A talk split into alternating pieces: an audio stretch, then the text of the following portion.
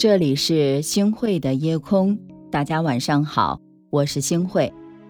有一个契合定律，无论是朋友、工作还是恋爱，如果你感到和对方特别的契合，沟通愉悦，甚至时时令你灵光乍现，你知道这是什么吗？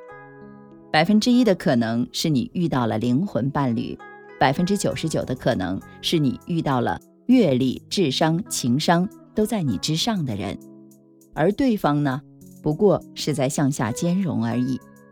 人生一世会遇到形形色色的很多人，当遇到一个凡事尊重、欣赏你的人，很可能并不是你很优秀，而是对方在各个方面都胜于你，且包容力很强。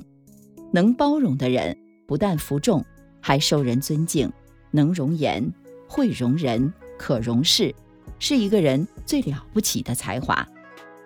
容颜，老子说：“上善若水，水善利万物而不争。”什么意思呢？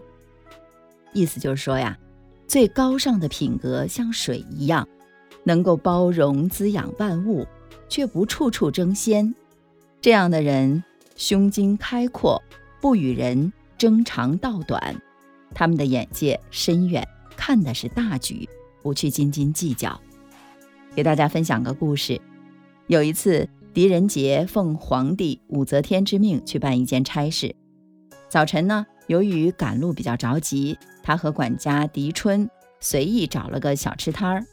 因生意火爆啊，半晌才等到一个空桌子。伙计很忙，狄春就自己开始收拾了。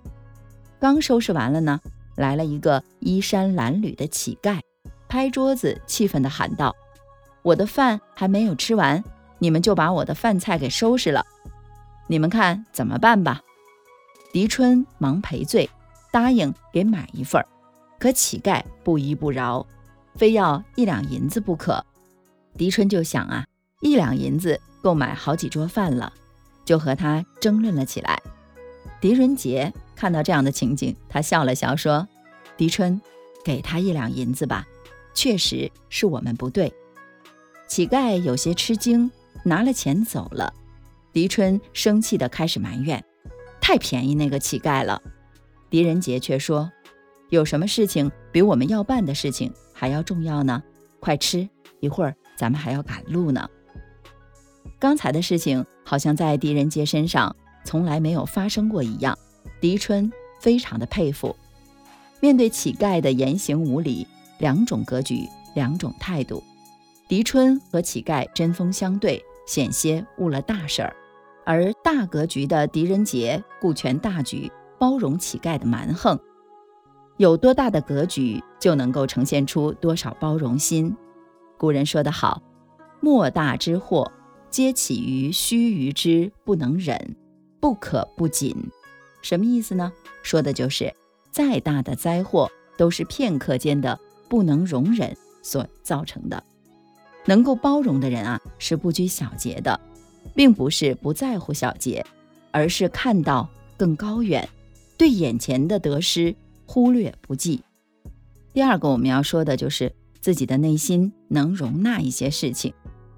与人相处难免会有意见分歧、观点不一样的时候，想要合作愉快，就要发挥包容的作用，这样。才会使事态向着良性发展。如果都想占据上风，各不相让，很可能出现两败俱伤。因此啊，能包容比自己强的人，更能够包容缺点明显突出的人，这是一种智慧，更是一种能力。吕端是北宋初年当宰相的时候，一次遭奸臣陷害，被贬还乡为民。回到家之后呢？当地的一些官吏和豪绅都集结在一起，带着重金厚礼来拜访他。吕端哭笑不得。当众言明真相之后，那些士绅名豪们的脸色突变，把刚才带来的礼品啊又都拿走了，甚至有人啊还出言讽刺。吕端都一笑代之。过了几天呢，皇上又派来御史宣召吕端官复原职。那些士绅又纷纷聚在吕端家中，百般奉承。书童很气愤，想把他们都赶出府门，而吕端却说：“之前我确实不是宰相了，所以大家的举动也是可以理解的。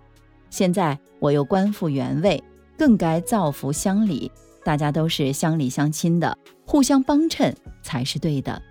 是啊，凡做大事者，不仅能撑得住沉浮起落。”更能容忍别人随着自己的地位的悬殊变化而态度截然相反，这样的大仁大义、理解宽容，表面上看是一种态度，实际上呢是来自内心的力量和智慧。罗曼·罗兰说：“当你宽容别人的时候，你就不会感到自己和别人站在敌对的位置上。防人不如把矛盾给化解，争辩。”不如仁德宽厚，心若计较，处处都是怨言；心若放宽，时时都是春天。你说我会老死在自己从未离开过的土地上，你说你会给自己买一双能走很远路的鞋子。你说我的生活平淡无奇，给不了你想要的模样。你说你的阅历不深不浅，足够让你安身立命。春雷将月光，梨花香穿透木墙，成片。如烟。十指浓情浓意终于梦归处，而今无意亭亭无忧亦不惧。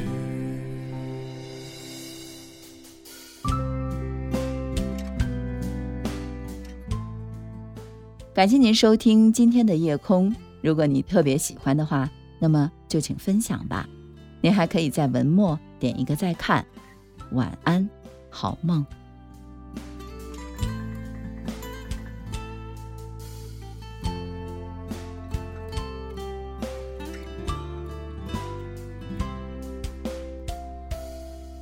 你说，只有跟从内心，才能够诠释自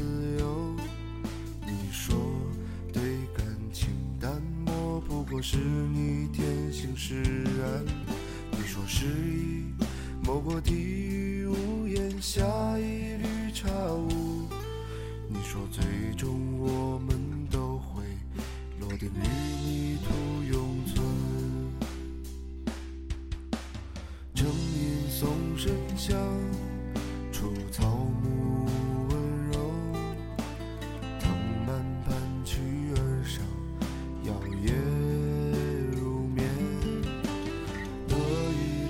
初夏末。是只远故乡，而今另一千千五千已无挂。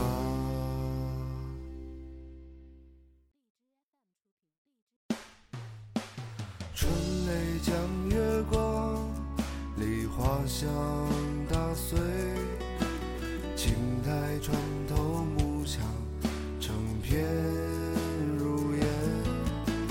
是